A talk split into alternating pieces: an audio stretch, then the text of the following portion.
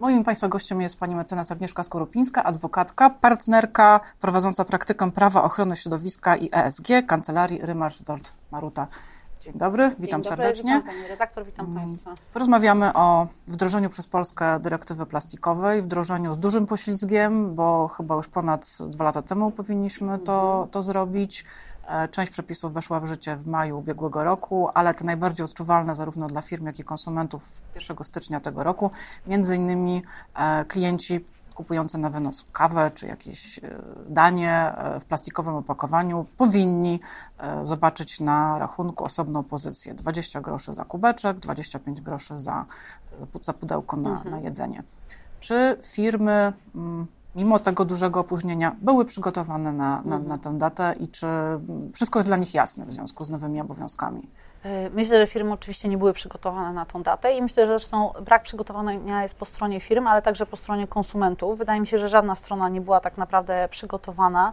Y, Nie było akcji promocyjnej, która by te przepisy wystarczająco promowała Y, i myślę, że paradoksalnie to opóźnienie wręcz nie pomogło. To znaczy o dyrektywie SUB było bardzo głośno e, w momencie, kiedy ona była przyjmowana, czyli no już praktycznie 4 lata temu i rzeczywiście wtedy, wtedy o tym mówiło się w przestrzeni publicznej. E, Następnie był okres na implementację, który, jak pani redaktor słusznie wspomniała, no bardzo mieliśmy duży poślizg, nawet już trudno mówić chyba o poślizgu. E, I ten temat w pewnym sensie, y, mam wrażenie, wycichł w przestrzeni publicznej Em, i wydaje mi się, że wiele firm jest zaskoczonych teraz tymi obowiązkami. Powiedziałabym tak, są firmy typu międzynarodowe korporacje, które oczywiście te tematy śledziły na poziomie unijnym, tak, które były w pełni świadome tego, co się dzieje. Które na przykład w innych krajach musiały Tak, oczywiście, się na- oczywiście. Dokładnie tak. Także dla nich to oczywiście nie jest zaskoczenie, natomiast duża część e, polskiego e, przemysłu, e, polskiej gospodarki będzie zaskoczona oczywiście i jest zaskoczona i to już po prostu widzimy, tak? Czyli bardziej powiedziałabym, że w przypadku wielu przedsiębiorstw to jest bardziej dowiadywanie się w tej chwili z mediów o tym, że takie obowiązki zostały wprowadzone i takie ad hoc reagowanie na to, co się dzieje. No i zwłaszcza, że musimy pamiętać, że mówimy tutaj też o drobnych przedsiębiorcach, tak? Mówimy jak gdyby o, oczywiście o sieciach handlowych, o dużych sklepach, ale mówimy też o bardzo drobnych przedsiębiorcach, e, którzy no nie zawsze też jak gdyby mają czas być może i zasoby, żeby poświęcać na śledzenie przepisów w sytuacji, w której no nie są o tym jak gdyby odgórnie poinformowani, a no te przepisy by tego wymagały, wydaje mi się jednak. To tak z grubsza może e, wyjaśnijmy przedsiębiorcom, zwłaszcza tym drobnym, jakie obowiązki teraz na nich e, spoczywają Mhm. w związku z tymi przepisami. Ten kluczowy obowiązek polega na pobieraniu tej y, słynnej opłaty, y, którą pani redaktor wspomniała, to znaczy muszą rzeczywiście przy y, wydawaniu opakowań jednorazowego użytku, plastikowych opakowań jednorazowego użytku, tę opłatę pobrać, a następnie tę opłatę powinni przekazać do Urzędu Marszałkowskiego i się jak gdyby z niej rozliczyć, tak? To jest ten obowiązek. Oczywiście cel tej opłaty to jest zwiększenie świadomości dotyczącej opakowań plastikowych. Zniechęcenie do I zniechęcenie, mówiąc zupełnie wprost, tak, oczywiście.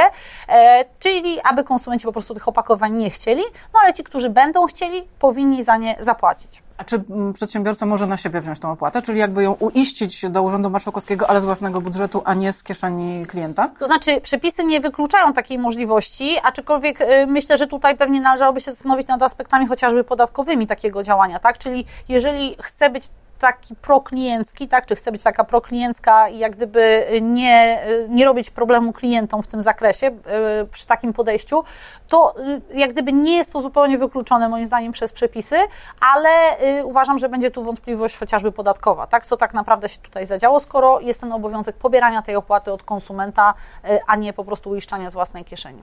Czyli pobranie opłaty to jest jedno i wpłacenie do, na rachunek Urzędu Marszałkowskiego, ale oprócz tego e, firmy muszą też płacić e, osobne sumy za samo wprowadzanie na rynek, jak rozumiem, tego typu produktów. Tak.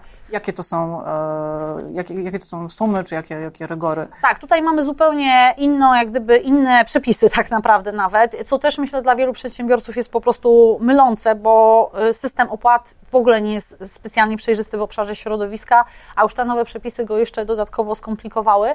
Z jednej strony chodzi o to, żeby były to e, jak gdyby uiszczane przez przedsiębiorców wprowadzających kwoty na, e, jak gdyby na rzecz recyklingu i zagospodarowania tych odpadów, które powstają korzystają z tych opakowań jednorazowego użytku, czyli jest to taki system rozszerzonej odpowiedzialności producenta, czyli jeżeli producent tutaj, czy podmiot, który wprowadza na polski rynek takie opakowania, no gdy ponosi konsekwencje finansowe tego, że one potem stają się odpadem i trzeba je zagospodarować. I to jest ten jeden aspekt. Jest jeszcze jeden aspekt, e, który jak gdyby jeszcze bardziej zaciemnia tutaj ten obraz, to jest tak zwana opłata produktowa, czyli to jest opłata w ogóle za nieosiągnięcie poziomów e, recyklingu. E, no i tutaj również mamy zmiany w związku z tym, że te przepisy jak gdyby już w większym zakresie w tej chwili zaczynają obowiązywać. Także na przedsiębiorcach tak naprawdę jest szereg, szereg nowych obowiązków, e, natomiast nie zawsze to będą te same grupy przedsiębiorców, tak? Bo tak jak pani redaktor wspomniała, wprowadzający e, chociażby opakowanie, to niekoniecznie musi być ten podmiot, który sprzedaje jednorazowe opakowanie. No tak, bo kawiarnia tak. sprzedaje kawę tak. w kubeczku, ale z kolei inna firma wprowadza na rynek, tak? Jakiejś tak. innej postaci. Tak, tak. Czyli rozumiem, że o ile te opłaty za kubeczki mają zniechęcić um, klientów do kupowania w, napojów w takiej formie, to, to te opłaty nałożone na przedsiębiorców mają z kolei chyba ich zachęcić do innego opakowywania produktów, prawda? Tak, czyli też w pewnym sensie zniechęcić, można powiedzieć, ale y, tak, y, zachęcić do innego rodzaju opakowywania produktów, czyli produkty na przykład, czy opakowania wielokrotnego użytku chociażby w jakiejś formule, ale też no, jak gdyby zapewnić, że y, na koniec dnia, jeżeli te odpady tak, z tych opakowań jednorazowych trafiają do środowiska, czy nie trafiają do środowiska najlepiej, tylko właśnie trafiają do systemu zbiórki odpadów i są jak najlepiej zagospodarowane. Żeby to mogło w Polsce w pełni funkcjonować, no potrzebujemy po prostu pieniędzy. E, oczywiście pytanie na pewno jest, czy te pieniądze odpowiednio trafią tam, gdzie powinny trafić, bo jednak generalnie z gospodarką odpadami w Polsce mamy jeszcze nadal e, problem, ale no takie jest założenie, taki, taka była koncepcja e, jeszcze poprzedniego rządu, żeby sobie z tymi nowymi wymogami poradzić. Nie uważa Pani, że pewnym błędem było niezałatwienie tego tematu kompleksowo, bo jeżeli chcemy zachęcić, czy zniechęcić do plastiku, zachęcić do wielorazowych opakowań, no to kłania się system kaucyjny, który jest zupełnie innym, tak. inną ustawą, tak. in, innymi zasadami się rządzi i jakby te wszystkie tematy były e, równolegle, ale nie, nie tak. jednocześnie procedowane, co jakby może pogłębiać e, tak. dezorientację przedsiębiorców, tak. prawda? Y, no Pani redaktor, wyjmuję to Pani z moich ust, to znaczy absolutnie te kwestie powinny być uregulowane kompleksowo kompleksowo z bardzo wielu powodów. To znaczy, oczywiście ten, ta dezorientacja, prawda, to takie problem z rozpoznaniem się tak naprawdę i zorientowaniem w ogóle w, w, tym, co się dzieje obecnie w gospodarce odpadami, a zwłaszcza opakowaniami jest bardzo duży i to jest na pewno jeden z powodów, ale tak naprawdę, żeby te systemy zadziałały, żeby rzeczywiście ta zbiórka odpadów była jak najlepsza, tak żebyśmy osiągali te cele recyklingu, jeśli chodzi o opakowania,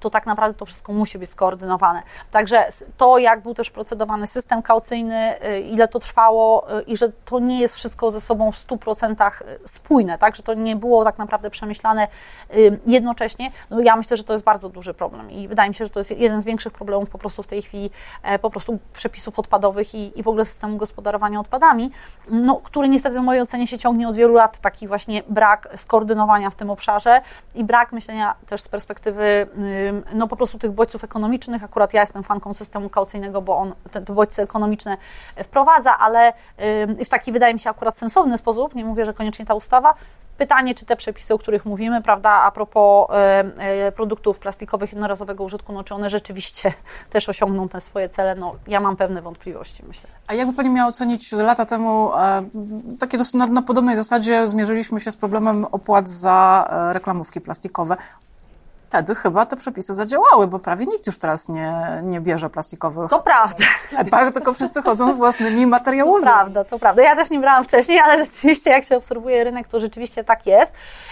Znaczy, jakaś idea oczywiście stała za całą ustawą SUP i ja myślę, że jest szansa, że ona będzie osiągnięta. E, natomiast jak gdyby pamiętajmy, że to, co kierowało ustawodawcą unijnym, to jest przede wszystkim to, żeby te odpady nie trafiały do środowiska. Więc oczywiście, jeżeli my ograniczymy na tym etapie, prawda, że nikt nie bierze pokarmów w fast foodzie na przykład, tak, z wykorzystaniem takich opakowań, tyle na ile to jest możliwe, no to siłą rzeczy to nie trafi potem do środowiska. Ale jednak i tak zostaje ta sfera, no, że jakoś musimy część tych opakowań zebrać, tak? E, temu na przykład służy system kaucyjny, prawda? No bo tutaj zbiórka e, opakowań chociażby za napoje, no system kaucyjny jest moim zdaniem bardzo dobrym, działającym w wielu krajach rozwiązaniem i wydaje mi się, że no właśnie ten bodziec ekonomiczny wystarczająco mocny. Więc czy te przepisy zadziałają? Na pewno zadziałają w części, tak? Pytanie jest, myślę, no, jak przejdziemy przez ten okres krytyczny. No i też jak gdyby y, jest jednak szereg wątpliwości co do zakresu stosowania tych przepisów. Y, Więc właśnie, zapytam się o konkretny przykład, bo spotkałam się z nim e, na żywo.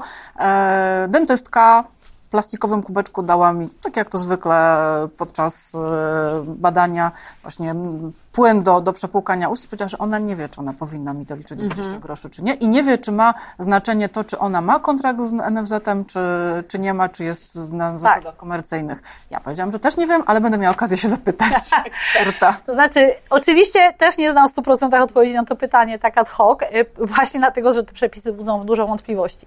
Dla mnie ten przykład, który Pani powiedziała, zwłaszcza biorąc pod uwagę też, że to nie jest tak, że jak gdyby Pani wynosi ten kubeczek. No nie było ja nie wynoszę od dentysty tych kubeczków, E, to powiedziałabym, że ten przypadek być może y, jakby mógłby pozostać poza zakresem tej regulacji, tak? No bo to nie o to chodziło, że jak y, właśnie dentysta daje w gabinecie, tak? Czy, Żeby obniżyć nie, higienę.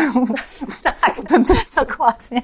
E, ale też jak gdyby y, tutaj wiadomo, że nie jest realizowany też ten główny cel, tak? Czyli, że nie ma tego ryzyka, że to trafi do środowiska, tak? Bo dentysta i tak to zbierze i odpowiednio zagospodaruje, zazwyczaj tak, tam mamy do czynienia z gospodarowaniem odpadami medycznymi. I zresztą tak powinno być i tutaj w ogóle też trzeba mieć to na na, na, uwadze. E, dlatego ja myślę, że tutaj ta opłata jak gdyby nie, nie spełni w mojej ocenie tych przesłanek ustawowych, no ale też oczywiście pamiętajmy, że w ogóle sama ustawa mówi o, tym, o, o tych podmiotach, które tą opłatę mają pobierać.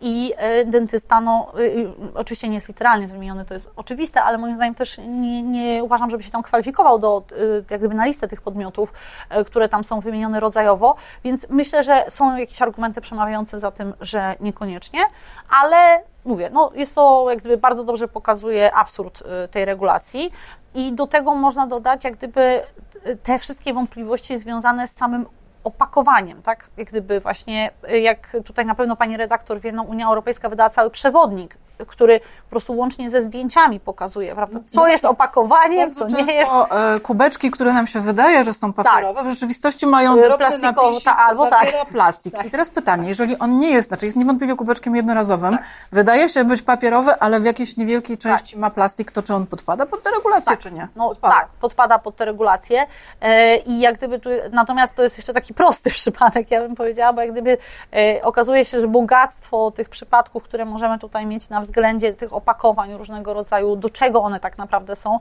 no jest naprawdę e, bardzo duże, no na tyle duże, że, że takie wytyczne były konieczne e, i myślę, że to najlepiej pokazuje, gdyby, no, z czym mamy do czynienia. Co ciekawe, te wytyczne, o ile ja wiem, nigdy nie zostały przetłumaczone na język e, polski chociażby, więc to też jak gdyby widać, że nie ma tej inicjatywy wsparcia. Mieliśmy wybory, rząd miał ważniejsze rzeczy na głowie. Tak, no ja w pewnym sensie rozumiem, w pewnym sensie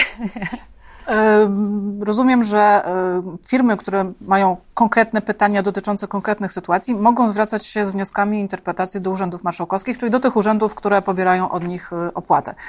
Czy jednak nie powinny powstać właśnie, już pomijając przetłumaczenie tak, tych wytycznych, tak. o których Państwo nie, jakieś wytyczne wiążące wydane przez, przez ministerstwo, które byłyby, e, no jakby uniknęlibyśmy jakiegoś rozjazdu e, interpretacyjnego związanego z podziałem na poszczególne tak, województwa. Tak. No oczywiście, to znaczy ma Pani absolutnie rację, Pani redaktor, sytuacja, w której firmy, prawda, będą się jak gdyby na własną rękę zwracały do marszałków jest po prostu, może się skończyć różnym traktowaniem, tak, i różnymi, różnymi interpretacjami. Co więcej, myślę, że często to by miało miejsce w stosunku do podmiotów, które działają w wielu województwach i tak naprawdę okaże się, że w jednym jest tak, a w innym inaczej. Y, po stronie ministerstwa uważam, że stanowisko powinno być zajęte. Uważam, że minimum to jest i przetłumaczenie tych wytycznych, ale też wydanie po prostu takiego znaczy, mówimy o przetłumaczeniu unijnych wytycznych. Unijnych wytycznych, ale też e, wydania takiego po prostu Q&A, tak, to jest bardzo dobra metoda, też e, przyjmowana często, gdzie jednak odpowiadamy na podstawowe pytania, tak, które się z tym wiążą. Oczywiście ten Q&A on powinien już dzisiaj być, tak?